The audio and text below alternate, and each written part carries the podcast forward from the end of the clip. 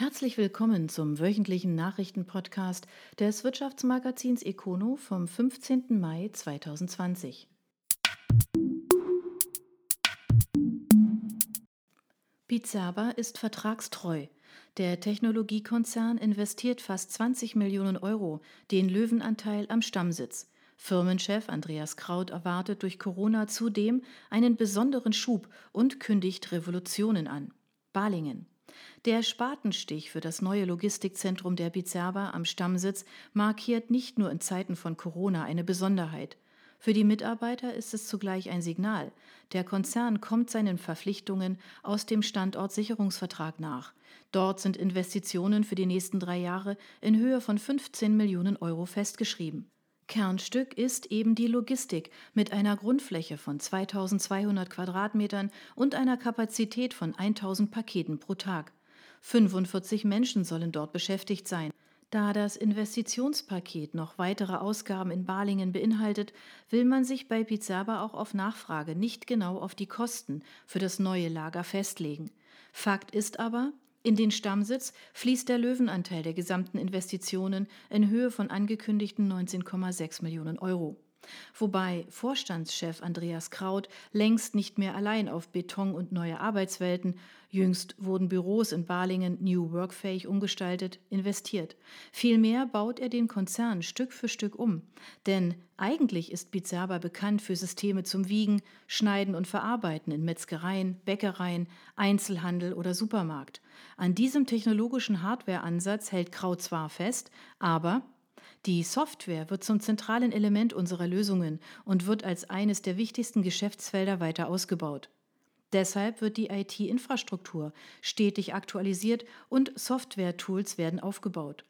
Kraut schaut sich parallel am Markt nach interessanten Beteiligungen um und wurde beispielsweise bei dem Start-up Supersmart fündig. Die Israelis haben ein System zum kontaktlosen Wiegen, Registrieren und Bezahlen in Einkaufsmärkten entwickelt.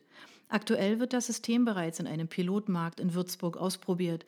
Richtig installiert wurden erste Supersmart-Anwendungen allerdings in der Türkei und Tschechien. Im Zusammenspiel mit weiteren Technologien aus dem Besteckkasten der Bizerba, die kontaktloses Arbeiten ermöglichen, sieht C E O Kraut in der aktuellen Corona-Krise sogar durchaus eine Chance. Wir haben schon frühzeitig angefangen, innovative Lösungen zu erarbeiten. Die derzeitige Situation gibt der Entwicklung einen besonderen Schub, sodass zum Beispiel Remote-Service derzeit von vielen Kunden nachgefragt wird. Deshalb rechnet er auch damit, aufgrund der Pandemie-Maßnahmen nur moderat von einem Umsatzrückgang betroffen zu sein. Angesichts der breiten Aufstellung und Investitionen in digitale Technologien wagt Kraut sogar eine Kampfansage. Wir werden unseren Kunden innovative Ansätze bieten, die Branchen revolutionieren werden. Nähere Angaben machte er aber noch nicht. Im vergangenen Jahr ist Bizerba um vier Prozent auf siebenhunderteins Millionen Euro gewachsen. Kraut sieht sich dadurch in der Strategie und dem Vorgehen bestätigt. Deutschland bleibt mit dreißig Prozent Umsatzanteil weiterhin der wichtigste Markt. Das übrige Europa legte auf siebenundvierzig Prozent zu, während die Region Amerika bei einundzwanzig Prozent stabil blieb. Bizerba wurde achtzehnhundertsechsundsechzig als Wagenhersteller gegründet. Heute ist der Technologiekonzern in hundertzwanzig Ländern vertreten und beschäftigt viertausendeinhundert Menschen, davon zweitausendeinhundertzweiundneunzig außerhalb von Deutschland. Das Unternehmen befindet sich seit zweitausendsechzehn wieder komplett in der Hand der Gründerfamilie. Andreas Kraut führt Bizerba in der fünften Generation. SIKO eröffnet Neubau. Der Sensorhersteller hat Millionen in Bad Krozingen investiert. Buchenbach-Bad Krozingen. Nach gut einem Jahr Bauzeit hat die SIKO den Neubau in Bad Krozingen offiziell in Betrieb genommen, wobei die Elektronikfertigung bereits Ende vergangenen Jahres Stück für Stück die Produktion in der neuen Umgebung hochgefahren hat. Nun sind alle der gut siebzig Mitarbeiter aus Fertigung, Vertrieb und Marketing an den neuen Arbeitsplätzen angekommen. dreizehn Millionen Euro hat das Unternehmen nach eigener Aussage in den Neubau samt Maschinen und Ausstattung investiert. Mit der Investitionssumme wurde ein energetisch optimierter Bau geschaffen, der Wärmepumpe und Photovoltaik nutzt. Zudem wurden E-Tankstellen für Räder und Autos eingebaut. SIKO wurde neunzehnhundertdreiundsechzig gegründet. Heute fertigt das Unternehmen an sieben Standorten mit zweihundertvierzig Mitarbeitern Sensoren und Positioniersysteme für Maschinen aller Art sowie Automatisierungsanlagen. Zusätzlich zur Produktion in Bad Krozingen werden auch am Stammsitz Buchenbach sowie im schweizerischen Cham Produkte entwickelt und hergestellt. Kandern Feuerfest, Ofen aus. Der Traditionsbetrieb stellt den Betrieb zum Jahresende ein. Das hat sich abgezeichnet. Kandern. Der Schamottsteinhersteller Kandern Feuerfest wird den Betrieb zum Jahresende schließen. Das gab Geschäftsführer Johannes Seemann im Anschluss an eine Betriebsversammlung bekannt. Nach einer weitreichenden Analyse aufgrund von betriebswirtschaftlichen Gründen habe man sich zu diesem Schritt entschlossen. Die kommenden Monate arbeite man die vorhandenen Aufträge ab und wolle damit auch der sozialen Verantwortung gegenüber den gut fünfzig Mitarbeitern gerecht werden. Deshalb habe man auch einen Sozialplan erstellt. Die Situation hat sich abgezeichnet. Zwar wurde zweitausendvierzehn noch einmal in Brecheranlagen und Mühlenlinie investiert, aber in der Bilanz des Jahres zweitausendachtzehn wird über eine mehrjährige Verlustsituation berichtet. Zudem seien die Planungen für das Jahr zweitausendneunzehn von Unsicherheiten geprägt, wenn die Umsatzsteigerungen nicht erreicht werden könnten. Die Wurzeln des Unternehmens reichen bis ins Jahr sechzehnhundertzweiundneunzig zurück. Später prägte die Tonwarenfabrik Ernst Kammmüller das Areal. Zu Beginn des Jahrtausends wurde das Unternehmen fusioniert und zur Kandern Feuerfest umfirmiert. Das Unternehmen stellt unterschiedliche hitzefeste Steine für Öfen aller Art sowie Zubehör beispielsweise für Pizzaöfen her.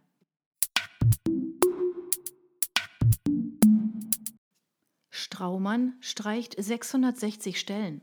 Der Erfolg der vergangenen Jahre wird dem Dentaltechniker zum Verhängnis. Darunter leidet nun auch der Standort in Südbaden, Freiburg. Der Dentaltechniker Straumann muss umdenken. In den vergangenen Jahren war das Schweizer Unternehmen mit Deutschlandzentrale in Freiburg massiv gewachsen. Die Zahl der Mitarbeiter hat sich in den vergangenen drei Jahren auf siebentausendsiebenhundert verdoppelt. Zu viel für die aktuelle Situation, denn Dentalbehandlungen wie Implantate gehören in der aktuellen Lage nicht zu den Behandlungen, die absolut notwendig sind. In der Folge bricht bei Straumann das Geschäft ein. Darauf reagiert das Unternehmen mit einem massiven Sparkurs, der auch vorsieht, jede elfte Stelle zu streichen. Im Konzern sollen so sechshundertsechzig Stellen wegfallen. In Deutschland wird der Stellenabbau deutlich geringer ausfallen als in der gesamten Gruppe. Hier liegt die Quote gerade mal bei drei Komma drei Prozent, wie Straumann auf Nachfrage erklärt. Bei den dreihundertfünfzig Mitarbeitern, die der Konzern in Deutschland beschäftigt, wären es also elf Komma fünf Stellen. Am Hauptsitz Basel hat Straumann aktuell fünfhundertfünfundneunzig Mitarbeiter. Hier nennt das Unternehmen eine Zahl.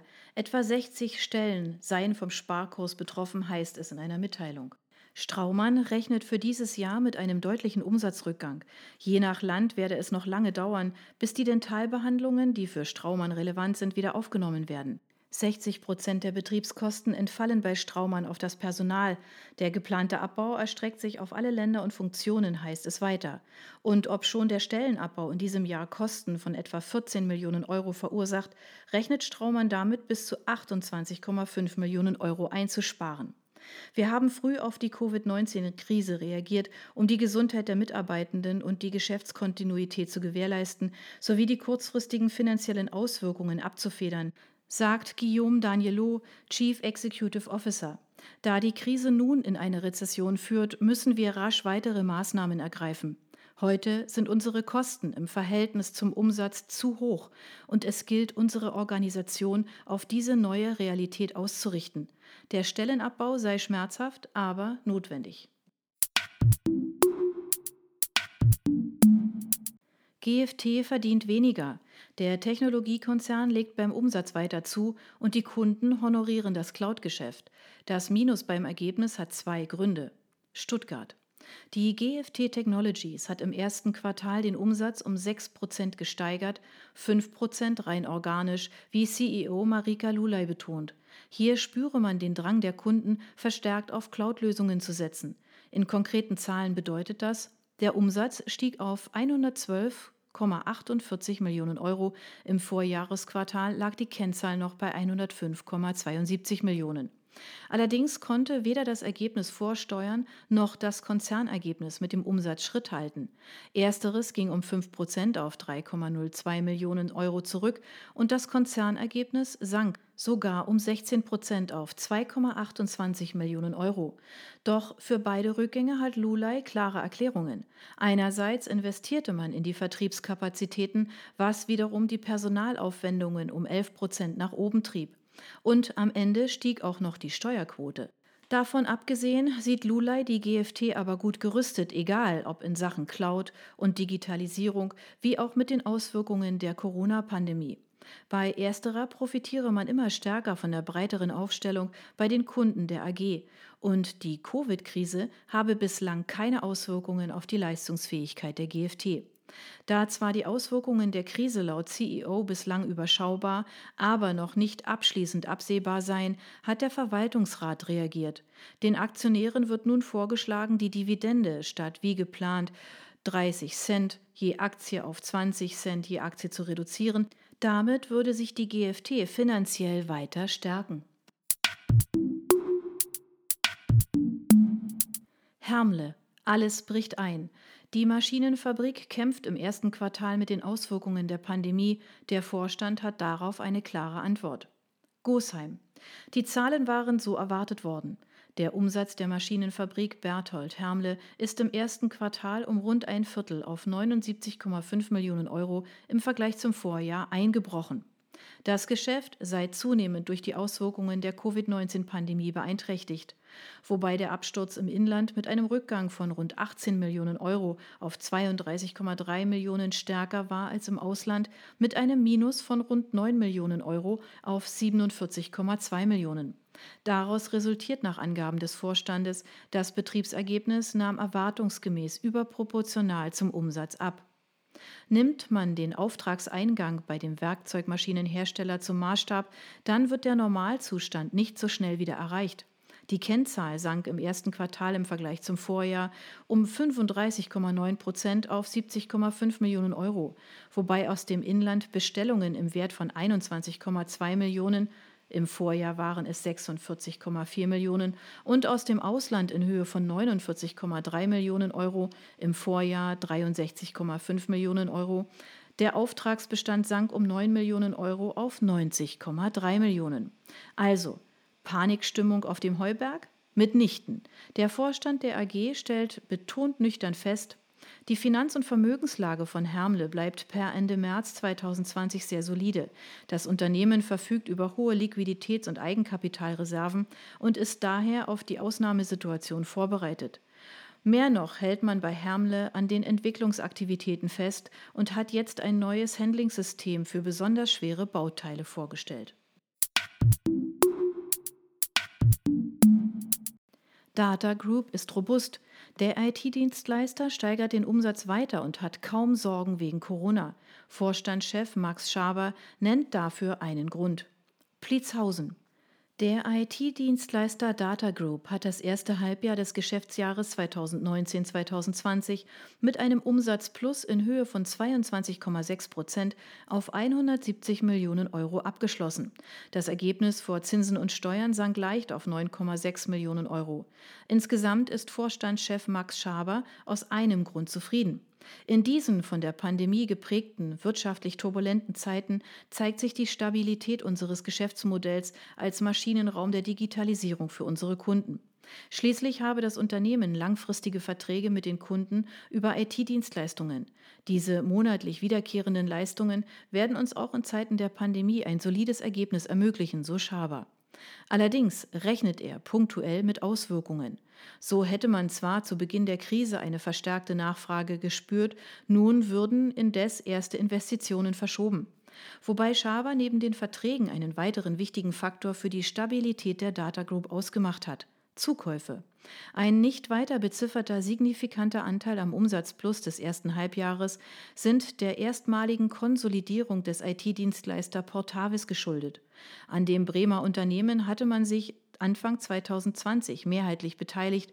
zweiunddreißig Prozent halten weiterhin die Sparkasse Bremen und die Hamburg Commercial Bank. Portavis ist mit zweihundert Mitarbeitern für die I T-Services bei der Hamburger Sparkasse und der Sparkasse Bremen verantwortlich. Dieses Spezialwissen aus den Bereichen Digitalisierung und Bankenregulierung wird nach Ansicht von Schaber auch künftig der Data Group Wachstum bescheren. Mit dem Institut in Hamburg hat man sich dann auch gleich auf die Verlängerung des Servicevertrages bis zweitausendachtundzwanzig geeinigt. Mit dem in Bremen laufen die Gespräche noch. Vor diesem Hintergrund bekräftigt Schaber ganz generell die bisherige Linie. Auch künftig sollen die langfristigen Verträge vereinfacht ausgedrückt die Basis des Erfolges bilden und Zukäufe das Wachstum sichern. In diesem Sinne ist man in Pliezhausen weiter auf der Suche nach Übernahmekandidaten. Das ist kein Spaßgeschäft. Der Econo-Podcast zur Corona-Krise. Mike Wutter von der Trend Factory spricht über die Einbrüche der Eventbranche und seine Aufbruchsstimmung. Rottweil. Innerhalb von fünf Tagen war die Hälfte des geplanten Jahresumsatzes futsch.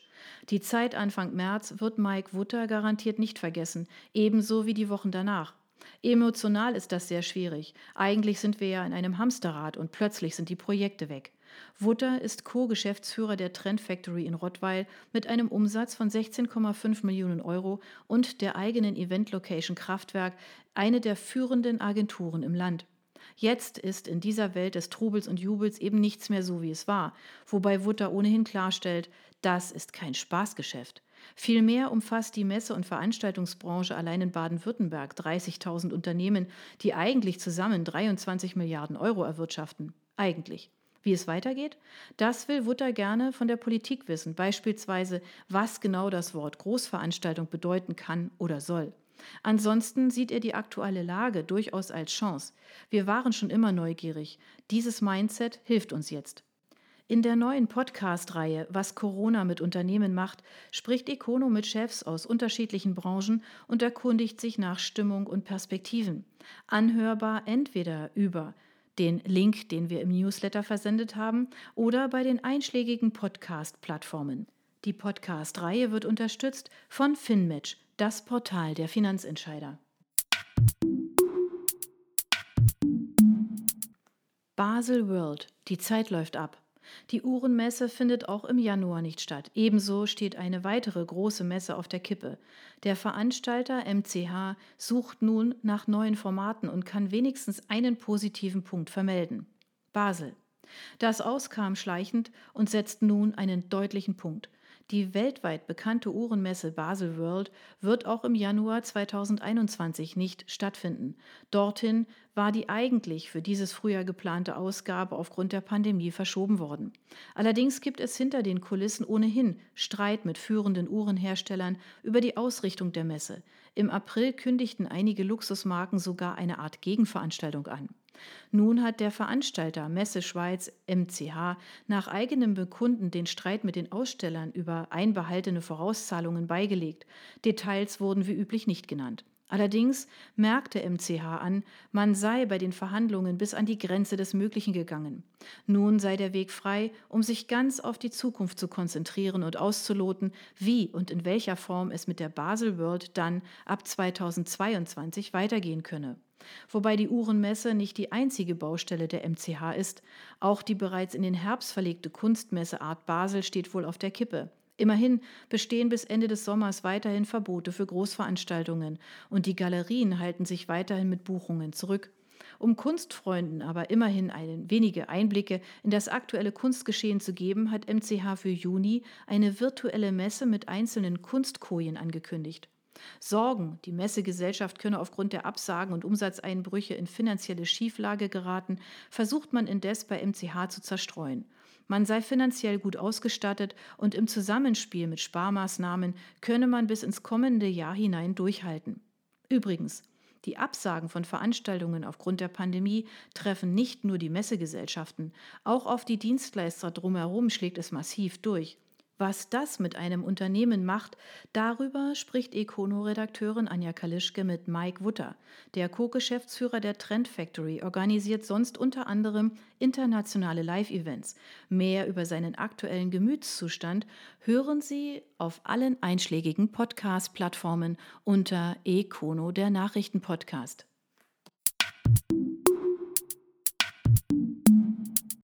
P W O stellt Forderungen.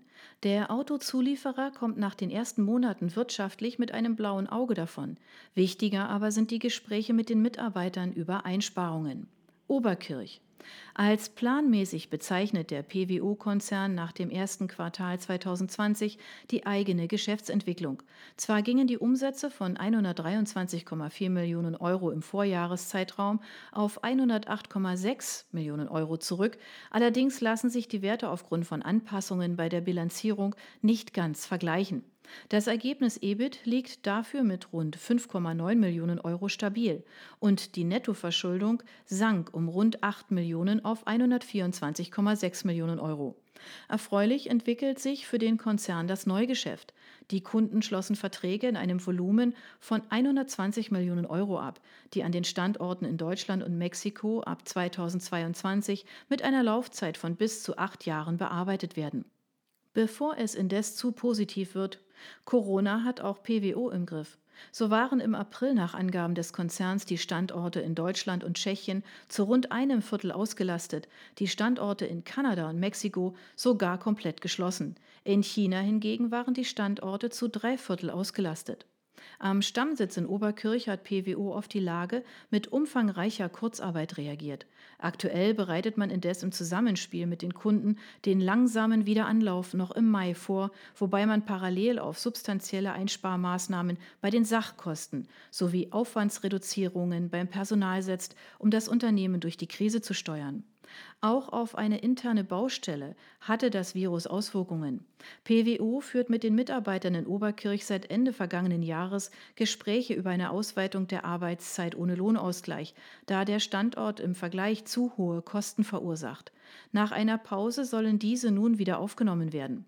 Ob das ehrgeizige Ziel noch steht, wurde indes nicht bekannt. Bereits in diesem Jahr sollte ein Einsparvolumen im mittleren einstelligen Millionenbereich wirksam werden. Die volle Wirkung im Sinne von Einsparungen sollte sich dann ab den kommenden Jahren entfalten.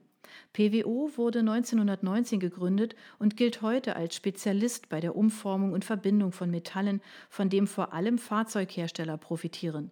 Der Konzern beschäftigt rund dreitausend Mitarbeiter an fünf Produktions- und vier Montagestandorten. Das waren die Nachrichten des Wirtschaftsmagazins Econo. Ihnen gefällt unser Podcast? Dann abonnieren Sie ihn doch ganz einfach. Sie werden dann automatisch auf die neueste Folge hingewiesen, sobald sie online verfügbar ist. Sie finden uns auf Spotify, iTunes, Deezer, Anchor F M und vielen anderen Plattformen unter Econo, der Nachrichtenpodcast. Sie möchten mehr zu Personalien, Events oder verschiedenen innovativen Themenschwerpunkten erfahren? Dann schauen Sie doch bei uns auf econo punkt de vorbei. Wir freuen uns auf Sie.